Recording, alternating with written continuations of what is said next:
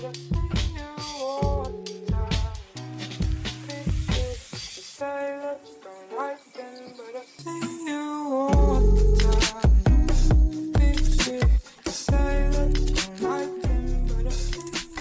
is up, everybody? Welcome back to Clear the Cash. I'm your host, Nate List. You can find me on Twitter at an outraged Jew. And of course, with me again is Jesse Bach. You can find him on Twitter at planet underscore fatness. And guys, I always say that Jesse is the straw that stirs the drink. He's all the muscle behind the show. He's the driving force. And because of that, today it feels like we might get a flu game Jordan episode out of Jesse. He's mildly under the weather, but the superstar that he is, he showed up today to deliver in a big way because without him, it would just be me talking, and I'm not sure what we would get done. So, Jesse, if if we get any coughs on this episode, uh, a potential sneeze, uh, we know and we're assuming that you're COVID free. But I just want to let everybody know that you're out here giving it 110, even when you're feeling like you're at 60. Did Jordan have a sore throat game, like a sore throat, mild cough game, besides the flu game? Because that's that's probably that's probably a fair description of how this episode's gonna go. Um, don't worry, guys. I, uh, I I was a little concerned at first, not gonna lie, because um, some of my girlfriend's family members were starting to experience like and them and I were starting to experience similar symptoms around the same time just like random out of nowhere sore throat slight cough. Um, so I uh, took a day off work just to play it safe got tested for uh, for COVID fortunately came back negative.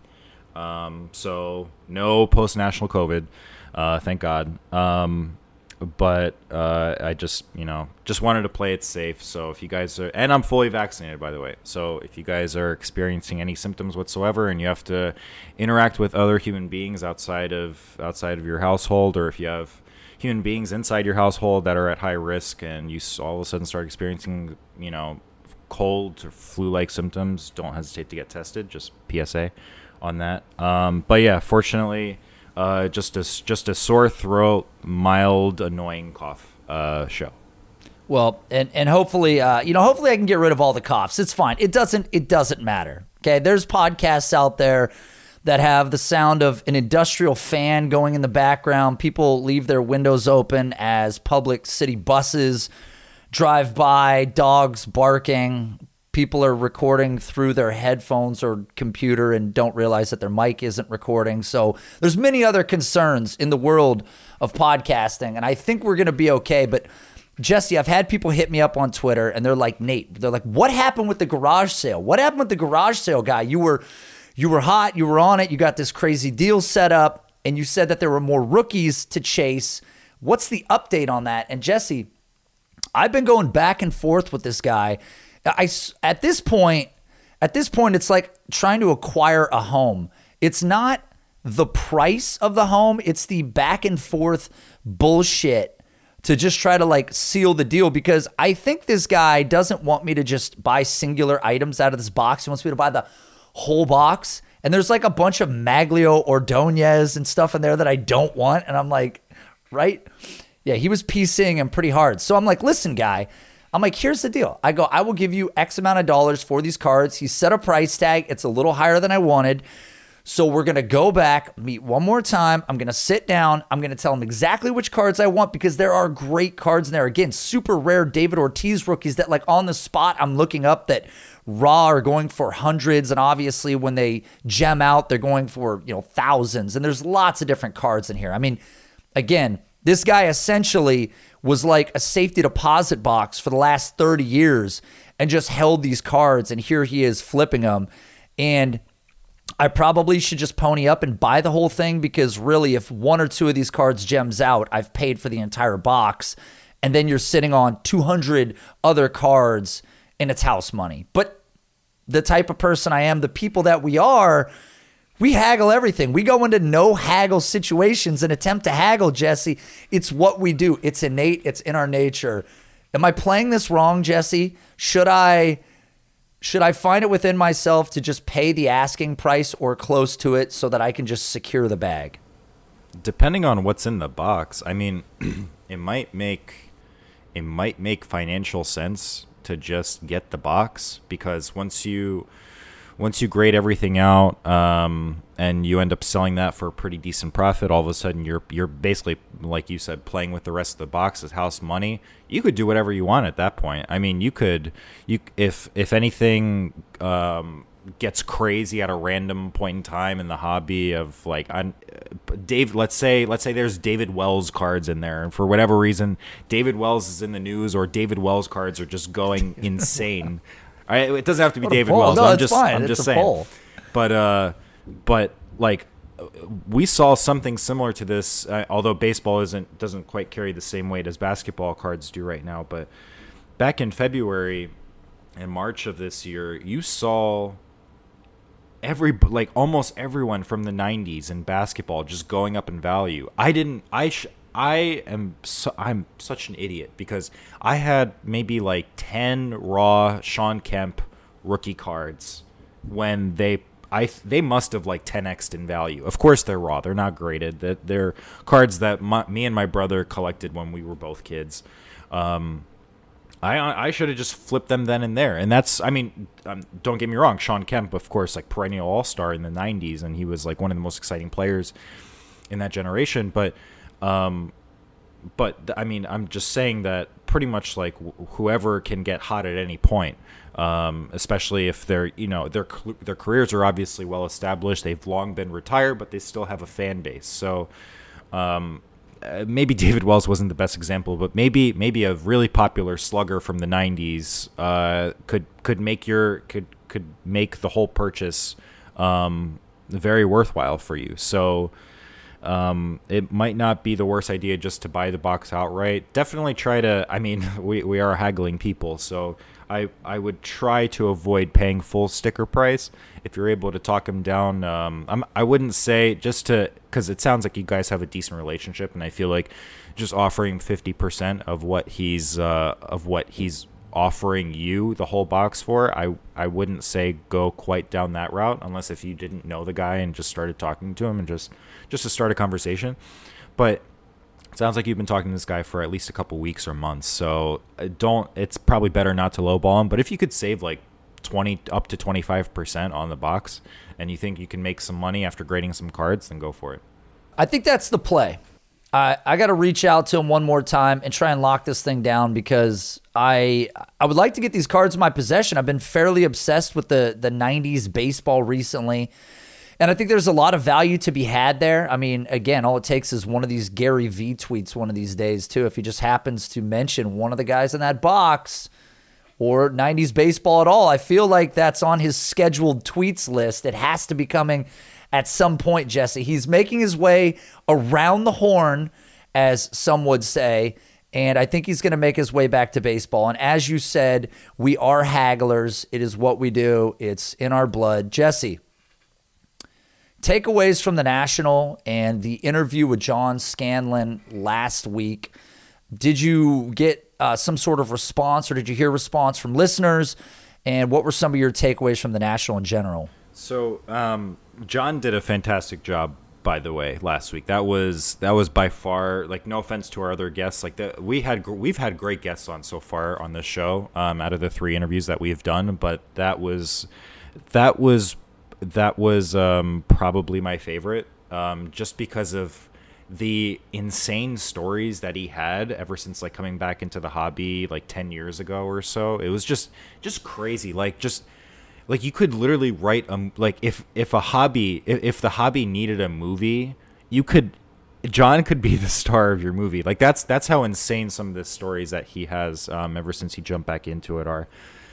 But um yeah john knocked it out of the park. Honestly like he's like i i didn't I, I you know I wanted him to to say as much as he could during the episode during last week's episode, but honest to God, John is like probably my favorite individual in the hobby ever since I jumped back into it. He is just such a generous dude. Um, he will go out of his way to help you however he can. So I'm sure that there are so many people who have reached out to him after the episode. There are people that reach out to me saying like, "Holy shit, this was like this was your guys.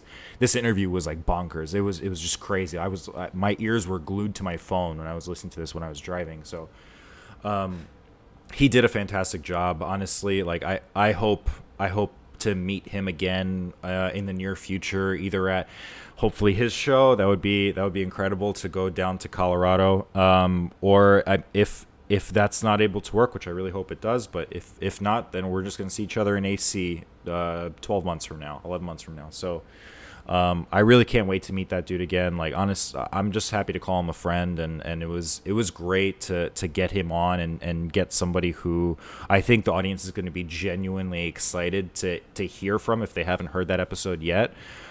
And if, if you know, assuming we bring him on a second time, like people are people are going to mark that episode in their calendars. So um, kudos to him um, for for such a great interview last week. But my takeaways from the national. Um, the, the sheer amount of people that um, that were there between all five days, I don't think it's that far fetched to say that there that there were hundred thousand plus people there over the course of, of five days. There weren't.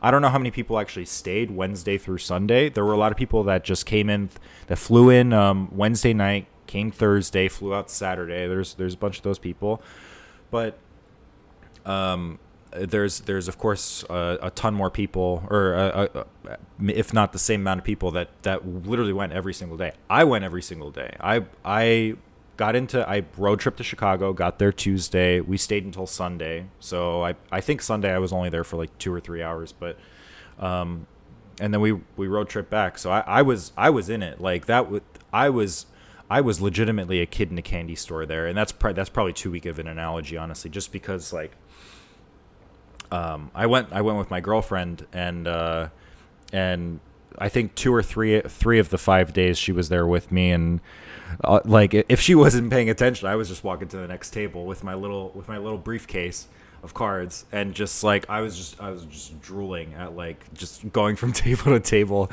and she had to like catch up to me. So um yeah the amount of people there it was it was probably as much, if not a little more, than what I was expecting. Um, I was talking to my girlfriend about the show, like pre-hand, when we were on the way down. She's like, "Oh, I, I mean, do you really think there's gonna be that many people there? Like, you think people are actually coming to this from like all over the country? Like, I don't even know if there's gonna be twenty thousand people there." I'm like, "Babe, I please like keep your expectations the way that they are."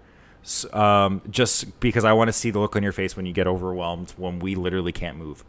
Um, and that's exactly what happened the first day. It, ha- it happened right away. Um, so uh, the sheer amount of people that that got me that got me very excited. Um, what else? There were um, probably the most amount of dealers I would guess this year um, than previous years. They definitely utilized the hell out of the space. So they had they had something for a little bit of everybody. Um, there was a there were of course people that weren't even there for the cards. They were there, they were there for memorabilia and getting getting their stuff signed by um, uh, either uh, current or or past uh, like former athletes just because they're memorabilia collectors and that's that's just what they do and the national's honestly a great place for that and that stuff hasn't like spiked quite the same way that cards has. It's a totally different market. I don't know. I'm sure it'll spike, but I don't know if it'll ever spike quite like cards have. But um, there were just there was just a ton of excitement for so many for for people in so many avenues, whether it be in memorabilia or cards. There was a breaker pavilion. Um, I honest to God, guys, I haven't been to previous shows. This was my first national. There were. Uh, this was many people's first national, even even people who have been collecting for ten plus years. This was their first national, so um, I don't know if if uh, there have been like a, a place for, for breakers to break at their booths in previous years, but they had a whole pavilion. It was called it literally called Breakers Pavilion, where um, where they were able to rip product and broadcast on their YouTube channel or Instagram Live or wherever. Um, so that was pretty exciting. It was it was a good a good time for for uh, breakers and people who love participating in breaks as well. It just it kind of had a little bit of everything for everyone. Um, pricing so for this show like i've gone to um, two shows basically in the month and a half leading up to to the national in philadelphia and virginia um, those were like 100 to 200 table shows so they, they weren't small by any means but um, it seems like the pricing was kind of around the ranges of those shows that I've been to. So for a majority of sellers, uh, so in local shows, it really depends on the show, but um, in order for the sellers to set up, it'll cost them probably a couple hundred dollars for the booth, or at least for their space of the booth. Um, whereas at the national, for for you know a pretty decent sized booth, it'll probably cost around two grand. So understandably, the the sellers have to take into account their travel expenses, their hotel stay. They have to take into account everything, including the cost of the booth. So there's going to be some stuff that's priced either the same as it is on eBay or maybe 10 to 20 percent higher, especially if it's on the more common stuff. Um, so I mean, it, it is what it is. I can't really like if if I was trying to negotiate with the seller and he wouldn't really come down too much from even what like eBay comps are, then you know I, I have to walk away. But I have to respect their decision um, to list them that way, just because they they do have to make their money back. Um, so that's totally understandable. Um, but the national, so maybe for trying to find the more um, the more uh, readily available stuff, it might not be the best place for that. Honestly, you could just you could just go on eBay. But if you want something that's really really scarce and just something that really clicks with you, which uh, I was fortunate enough, maybe we'll talk about it later in the show, to find a couple pieces that I literally couldn't leave the show without.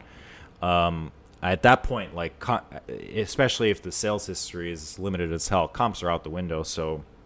Um, the national it really brings out some special cards that you might not you might not be able to find again or um, that pop up on ebay maybe like twice a year or once a year or once every five years.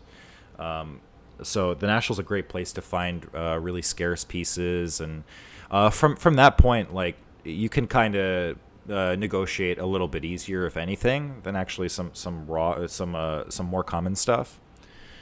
Um, so finding finding really exciting pieces uh, was was definitely a huge part of the show, and um, I mean the excitement was just it, it was incredible. It was it was like nonstop uh, Wednesday through Saturday. It was like it was just a constant stampede of people every morning and then Sunday it kind of died down a little bit just because people were looking to fly out that day. Um, I, w- I was even kind of debating myself if I should go Sunday, and I- am really glad I did just because uh, I was able to meet up with a couple buddies and, and, and get some trades done, and obviously uh, say say goodbye to John and, and snap a final picture. Um, so I was happy to to go then. Um, one thing that I regret that I wasn't able to do was attend one of the trade nights. So again, I, I went to the show with my girlfriend and um, kind of uh, I mean she's like she's okay on cards. She gets it. Um, but she like you know we're in Chicago. We never go to the Midwest. We've we've literally gone to like California, Florida, maybe a couple other places, and that's it. We've never been to Chicago. So understandably so our agreement for the trip was first half of the day is going to be cards. So we're going to go to to the convention together.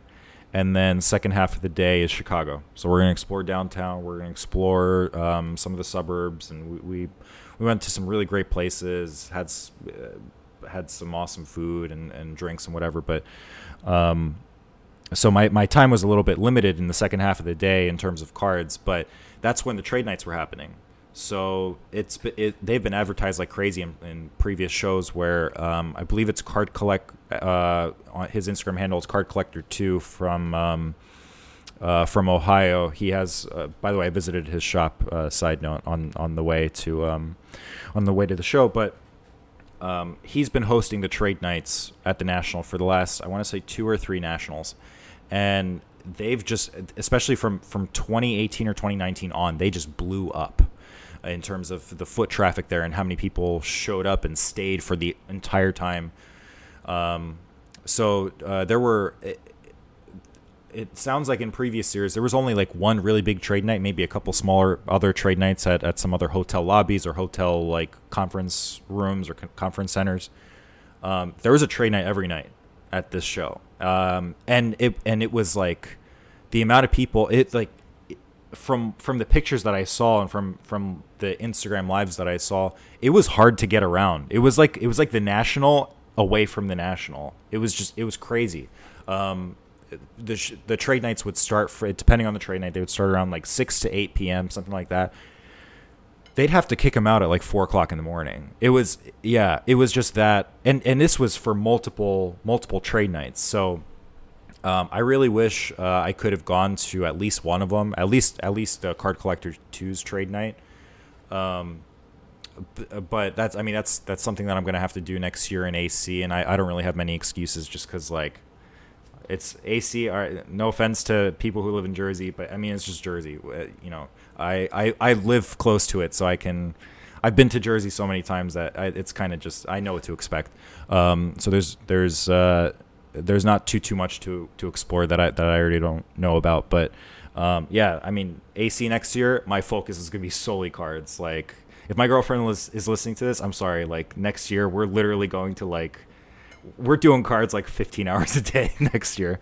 So, um, but yeah, that's uh, sorry for sorry for ranting. Um, that was just kind of my my long my long-winded um, list of takeaways that that I had from the national. Listen, man, you you have to recap, and with John here, we kind of gave him his space. So you're telling your side of the story. Now, if these trade nights are going till 4 a.m., Jesse, I would just sleep most of the night and casually show up at about 2:30 when everybody's human brain is less functional than it was at about 10 p.m. and start wheeling and dealing with the sharpest brain in the room. Right? That might have been that might have been the play right there. Guys, we're we're trying to increase our actionable content. That's Yes. the play right there. Yeah. Sleep. All right, go to the national. Leave at 6 p.m. yes. go right to your maybe maybe grab like a quick bite to eat go right to your hotel room sleep Yes. come back at 2 a.m and then just you're dealing with zombies there. rake in the cash. Listen, I don't know why this hasn't come up sooner. It just makes so much sense. Trade night would be so much easier if you were the only guy in the room that had eight hours of sleep. So, well, listen, Jesse, I, I wanted to talk about some of the some of the most popular card sales that are taking place right now because we talk about actionable content and and this has been a subject that you and I have hit on since the origin of the show and we always sort of have promoted the theory that quarterback is king, right? And it always really has been in terms of ceiling, in terms of floor, in terms of expectation and excitement. It tends to linger with the quarterbacks. And I was doing some research on the Market Movers app to try to validate this. And I I was not shocked to see what the current state of card sales by volume actually was because if you basically sort NFL football and uh, you sort by card volume by player, the first 25 cards of the most voluminous sales are quarterback without a doubt. It is all quarterbacks. But was what was really really shocking in there as I'm sifting through here is that more card sales than Carson Wentz are Sam Ehlinger and Jacob Eason. Those two guys have sold more cards over the last 30 days than Carson Wentz. What does that tell you about the position that people are trying to take, um, and and these two players in general? I mean, where is your head at on this? speculation it's speculation season S- szn speculation season um this is probably about the high point that we'll see for guys like this so um i think i think people who are transacting regularly in um with with jacob eason and especially sam El- Ehlinger jesus um if they're if they're transacting uh around those guys um, it's just they're trying to catch lightning in a bottle. Um, it's a very, it's a very dangerous game to play. Um, we've already seen it before with. Um, it wasn't so much speculation; it was actually after the fact. But this is kind of, I mean, you'll you'll kind of get what I'm saying because this is what people are going for. So, when a couple weeks ago we talked about the Cam Akers Achilles tear, and all of a sudden, I, I don't even know, I, I don't even remember how far we we dove into some some Darrell Henderson sales, but there was, um, I think Darrell Henderson's Prism Silver rookie PSA 10 went from like twelve dollars to over hundred dollars in the course of like thirty six to forty eight hours um, after the injury. So I think I think people who are buying up Ehlinger and Eason cards are speculating on the fact that Carson Wentz might suffer a setback in his recovery or come week three, assuming, assuming he comes back in uh, on time by week one, he's fully healthy or close to it, um, and he's he's out again week three. People are just kind of speculating on that chance of Wentz getting injured, and honestly, it's entirely possible.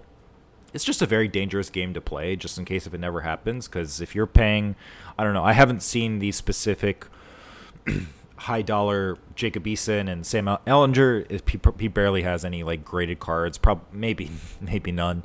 Um, just because he's so he's so raw and he's so he's so new. Um, but if you're you know if you're transacting like for like five hundred dollar Jacob Eason cards, thousand dollar Jacob Eason cards, you you're playing a dangerous game right there, um, dude. And like honest to God, what if he sucks? What if he just starts playing week three and just has a Nathan Peterman level game and throws six interceptions in the first half or whatever? Um, that you're playing a dangerous game there too, because even if you sell something on eBay like the half, the quarter that Wentz is knocked out and he's out for the foreseeable future. Jacob Eason comes in. You have you have your Jacob Eason card listed on eBay. Um, someone buys it immediately. They there is a chance that let's say again he throws like three or four interceptions that that afternoon. You ship it out, they get it. They claim something's wrong with the card because they want their money back, and then they ship it back to you. So you just wasted your time for nothing.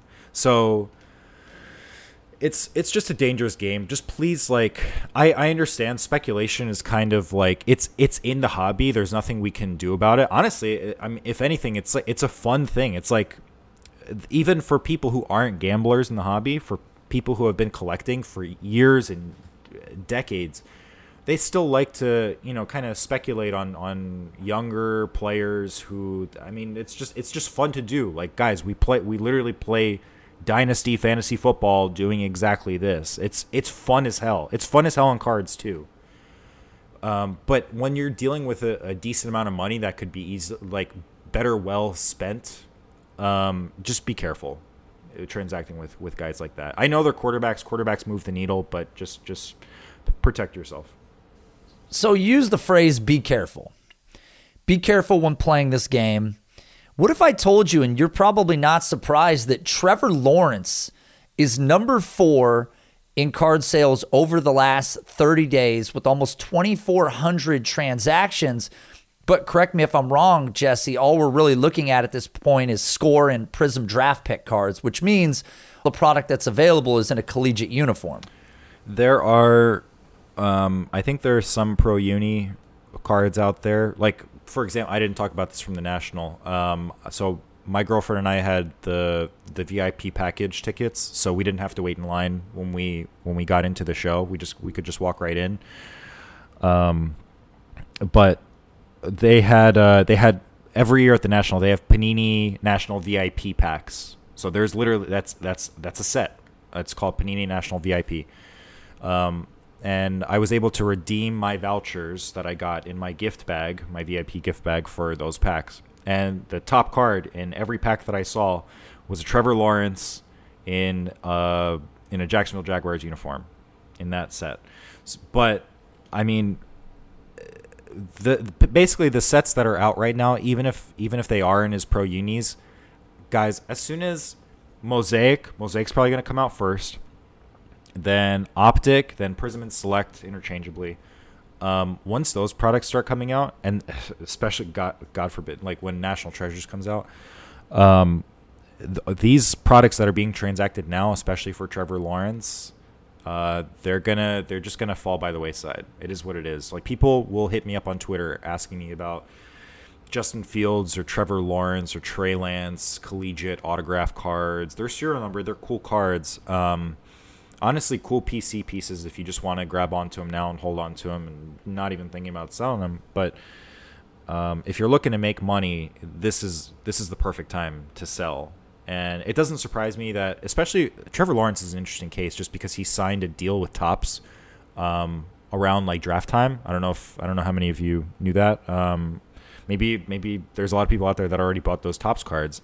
Um, so it doesn't surprise me that Trevor Lawrence has a, a large, a, like an exorbitant uh, transaction volume on eBay, um, just because he has so many freaking cards of him printed out there. So, and honest to God, like even if like he could turn out to be the next Andrew Luck, but I don't know how how valuable those cards are going to be long term. It's interesting. I mean, we've talked about the collegiate uniform card values in the past, and I see it too. I see lots of guys posting pictures of a collegiate uniform auto card, and, and it's not serialed. And it's like the bottom on these cards falls out as soon as the you know majority of their NFL product hits the market. Short of like an ultra rare collegiate card. I think we were looking at the Jacoby Brissett uh, like a couple months ago, right? There was it was like one of ones, and I think it was like maybe like an orange bowl, uh, you know, patch or something. I can't remember what it was, but there were one on ones. Like short of these incredibly rare, like national treasure type items or you know patch auto type items, like the bottom is going to fall out so fucking hard on these cards, especially when we're looking at a guy like Trevor Lawrence who has 2,400 transactions, mostly draft picks, at a price of $14 a card. They're already basically nothing in terms of cost. So moving from 14 down to about $3 is not going to be a difficult slide. We're watching cards fall hundreds of dollars. So for this card to fall back 80% to essentially the cost of shipping is not going to be surprising. So all of these guys, you need to temper expectation. If if you're looking to just spend some money and like Jesse said, just rip packs and you know and, and maybe find something to PC, that's one thing. But the odds that you're going to find a card that's going to hold through their NFL career, good or bad, and there's a high likelihood that many of these guys aren't that good. This happens annually that uh, the car that you're holding is going to have any value, just know that what you're doing today is going to probably profit you nothing tomorrow. But I don't want to take the fun out of it. Okay. It's the reason I go on rides at the carnival. I know I'm going to throw up. I know I'm going to be sick. I go on them anyways because it's exhilarating. And then I throw up and I feel terrible for a while. And then I might go get an elephant ear. And that's how I recoup. Okay. This is your carnival ride where you barf everywhere. Enjoy it but know that you're going to barf everywhere, Jesse. Now, you frequent MySlabs, right? Is what's what what's kind of the pulse right there? Are you is it mostly quarterbacks still today, or what's happening on MySlabs? There was an exciting announcement from um, Matthew Greeny, one of the one of the heads of MySlabs. He said, um, believe it was either Wednesday or Thursday of um, of this week. So it'll it'll be about like a week when this episode uh, airs, um, it'll probably be like a week before this episode aired. Um, MySlabs had the most, the highest um, volume of uh, transactions on their website since early February. Um, when pretty much like that's when February was when the LeBron James Topps Chrome PSA 10 was going for like 40k. Um, the Michael Jordan uh, Fleer PSA 10 was going for seven hundred and fifty thousand dollars. Like these monster cards went up five x in the course of a month, and just that's uh, just so many so many all time greats, and just and just peep like whoever like if you were a fan of just player X in the 90s, that means probably a lot of other people were a fan of that player and that means their card probably 5x in February. So February was just that was one of the most insane run-ups in the history of the hobby. Um, it probably rivals on I, I reference August of 2020 a, a ton. It probably rivals August of 2020. If not like the price the price increases were that much more drastic in February than they were in August of last year. Um, so the the fact that MySlabs came out and saying that they had their f- highest number of sales uh, that day um, since early February, it's it's really saying something. Um, the the uh, well, like what was actually transacted on the site, which kind of headlined um, most of the transactions of that day, were quarterbacks and sealed wax. So um, I'm guessing probably a, good amount of the sealed wax was football related. So it sounds like right now we're we're kind of hitting peak football season. Um, it's not gonna. I don't think it's gonna let up until maybe week two, of the NFL season when we we actually see prices start to like I'm not saying crash, but I'm saying normalize because maybe their the, the run up might have been a little extreme um, it, for some cases. But um, we've Nate, like you like we keep saying, quarterback is king, and it's honestly that's the evidence right there. That's all the evidence I need, really. Like I trans I transact on MySlabs all the time. I have cards that I desperately want on there, and I look at them daily. I, I for the players that I PC, I search them daily. I look them up on the website daily just to see what else is available. Um, uh, but it's it's really encouraging just to see that the if not the if not the dollar in sales like the the bottom dollar just as long as the sales volume is there like that's what makes me excited about the the time frame that we're in in this hobby right now especially for football Absolutely. On fire still. I mean, just so much enthusiasm, and we're going to enter the NFL season, and it's only going to surge. Now, back to the Market Movers app. I was looking at the most purchased players and their volume, and then I decided, hey, let's look at running back. I'm curious because running back is a popular position. And I was looking for the most purchased running back over the last 30 days. Now, Jesse, I want you to guess who number one was. I'm going to give you a hint. Number two is Saquon Barkley. But before you guess, I want to mention that this show is sponsored by Underdog Fantasy. Guys, go download the app today and use the promo code Underworld and get a $25 bonus cash deposit for new players. Jesse, you're all set up. It's all teed up. There's no way you can get this wrong. It's impossible to get this one wrong. Who is the most purchased running back over the last 30 days non rookie?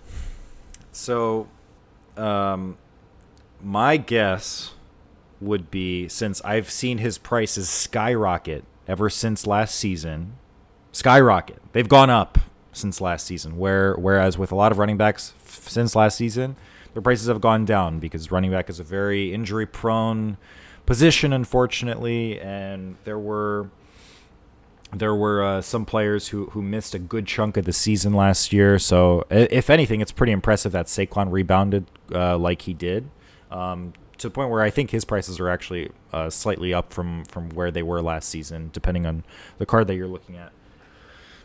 so, my guess would have been uh, Derrick Henry. Mm. Mm. It's not. It's not. He's much smaller than Derrick Henry uh, in fact, and also much younger than Derrick Henry.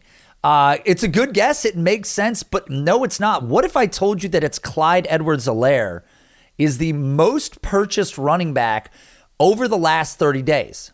Now, Jesse, as many people know, I died mil- millions of different times last year in the eyes of, of the fans of fantasy football, but please allow me to allow me to defend myself for a moment. Now, Clyde Edwards Helaire was over a thousand yards from scrimmage last year, which is ultra impressive for a rookie. Okay, that's ultra impressive. So again, I don't know where the narrative got spun that he wasn't good.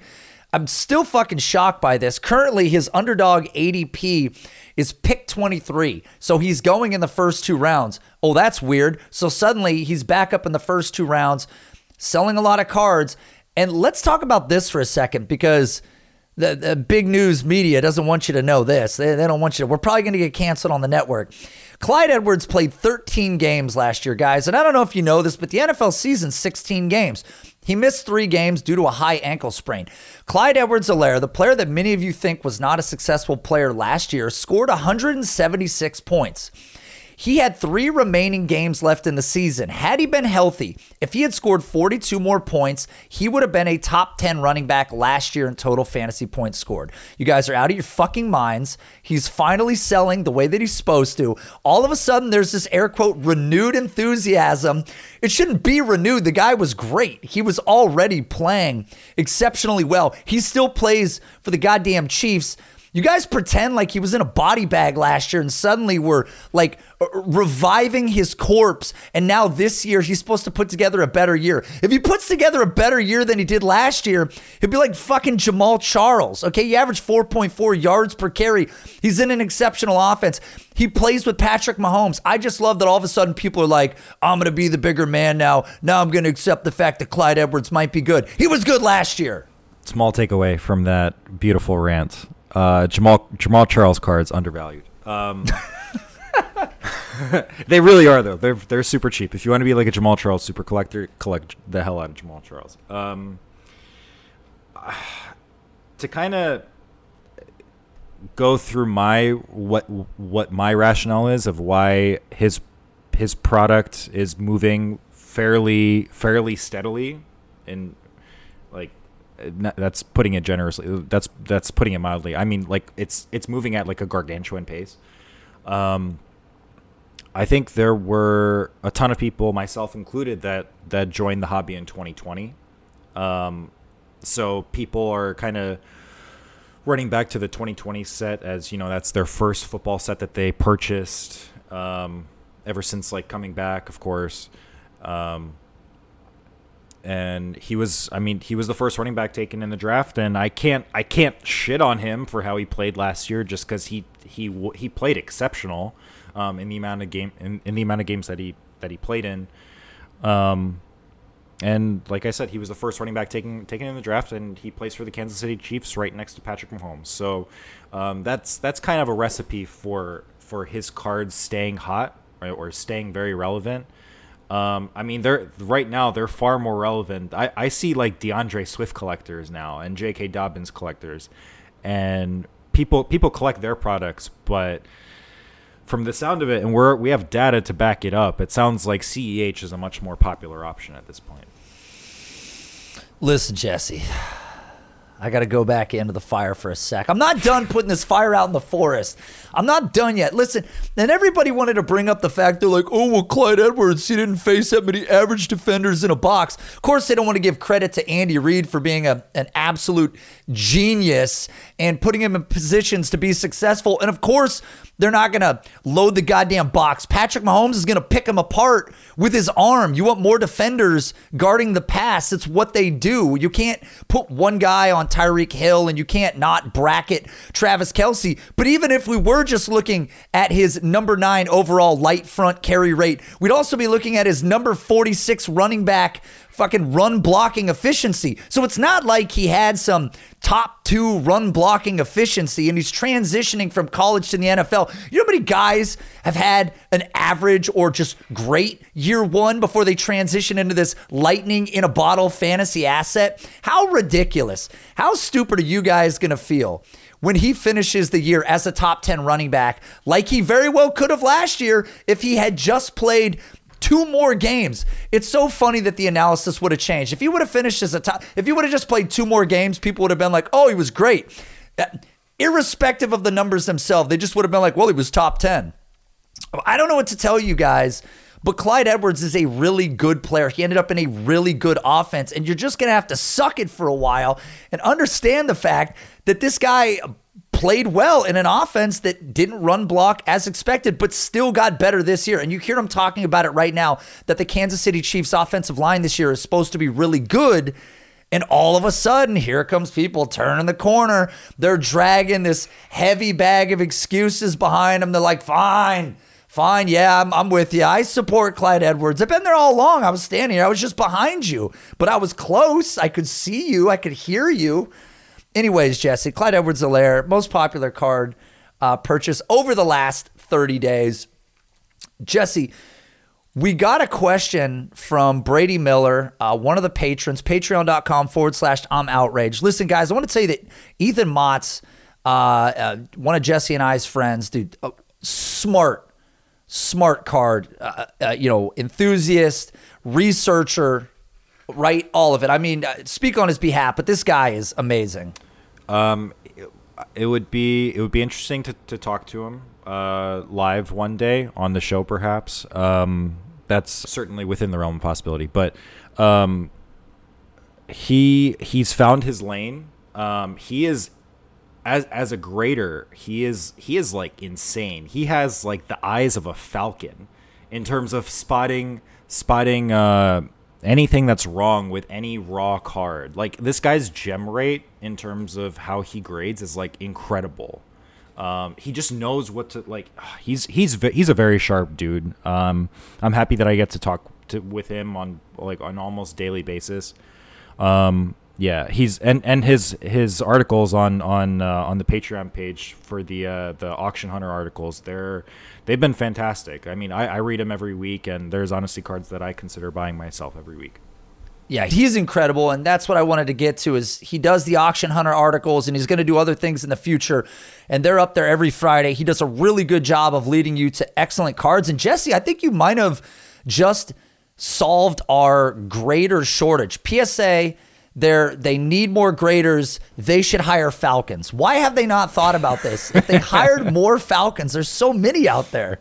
They could put them in a cage, put a little seed in there, put some water and just pump out card grades, right? You could teach them to do a lot of things. I don't know why we couldn't teach them to grade cards.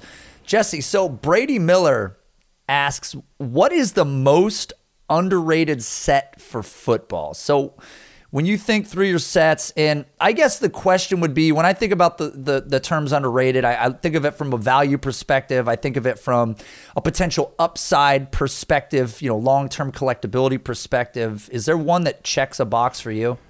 Personally, I out of out of the uh, and we're talking modern here, so I'm not I'm not going back far. Um, out of all the modern football sets, the most underrated I would say is Optic, um, and that's because the a maj- some here and there aren't, but a majority of the autos in Optic are on card, and peep like you pay up to get a con- like a contenders Optic box for on card autos, and you get like two a box, whereas I'd have to look up the pack odds for for optic for just regular optic, but the the cards are the cards are super nice. Um, I think I don't know it.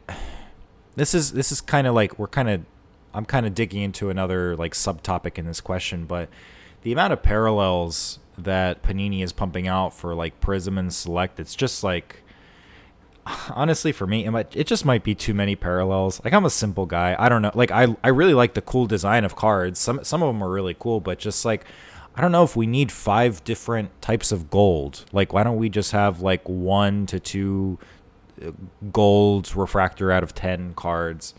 Um, I feel like Panini's been messing. I don't want to say messing. That's an aggressive term, but like they've been fiddling around with optic the least. So they've they've kind of kept optic the most true to what it's always been since 20 since its re- initial release in 2016. Um, so from a purity perspective and from from from a collectability and a simplicity perspective, and from a price perspective, I probably like Optic the most um, in terms of what you're getting, like uh, in terms of the bang for your buck. Um, and like I said, the, the the autos are on card. The parallels in that set are beautiful. Like Nate, you, I mean, you obviously know about this. The Black Pandora at a 25, like that's that's just I don't have any myself, but that is such a beautiful parallel. It's not it's it's not even funny. Um, and it's like it's so it's so simple. Like it's just such like a simple parallel, and I think 25 is like a perfect amount for it. Um, they have non-autos of that parallel. They have autos, obviously gold. Like I, I love really anything gold, and and uh, I didn't mention this, but optic gold just kind of depending on the year, but uh, most years of Optic Gold, they they just kind of give me Topps Chrome Gold vibes. I don't know, and I'm I'm a huge Topps Chrome fan, so I I would probably say out of out of all the modern sets, um, Optic is by far for me the most underrated.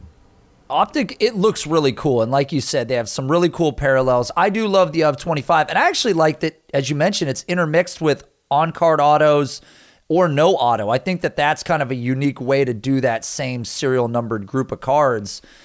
Um, but yeah, for sure. I mean, when I go searching for whatever reason, I always find myself trending that direction because I just find that those cards have a cool look graphically, the way they put them together. Um, they just that the continuity of it has stayed together and it's a really it's a really cool looking card for its price point for its upside i mean because you can get them relatively inexpensive if you find guys that are sort of fallen to the wayside temporarily. But conversely, go look at their ceiling. Many of these cards can go for a lot of money if if you get the right card and the right player.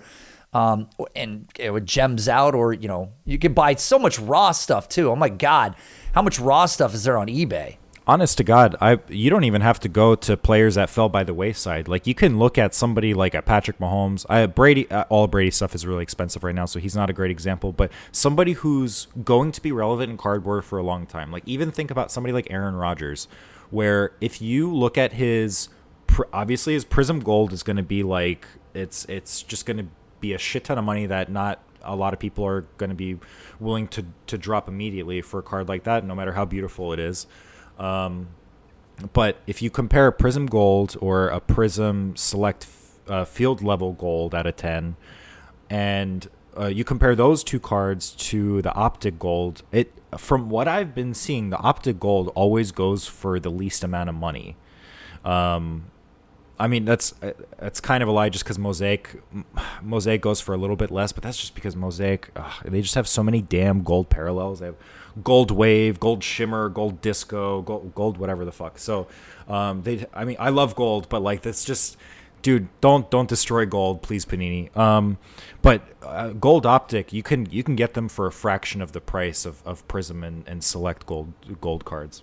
Yeah, it, there's there's a lot out there. I love your answer. So Brady, uh, take Jesse's advice. Go look at Optic. It's something that I've collected, and I, I think it's for sure the the perfect sort of cross sectional area of everything that people in the consumer market that aren't looking to necessarily blow every single dollar they have um, can can go to to find some really nice stuff. So.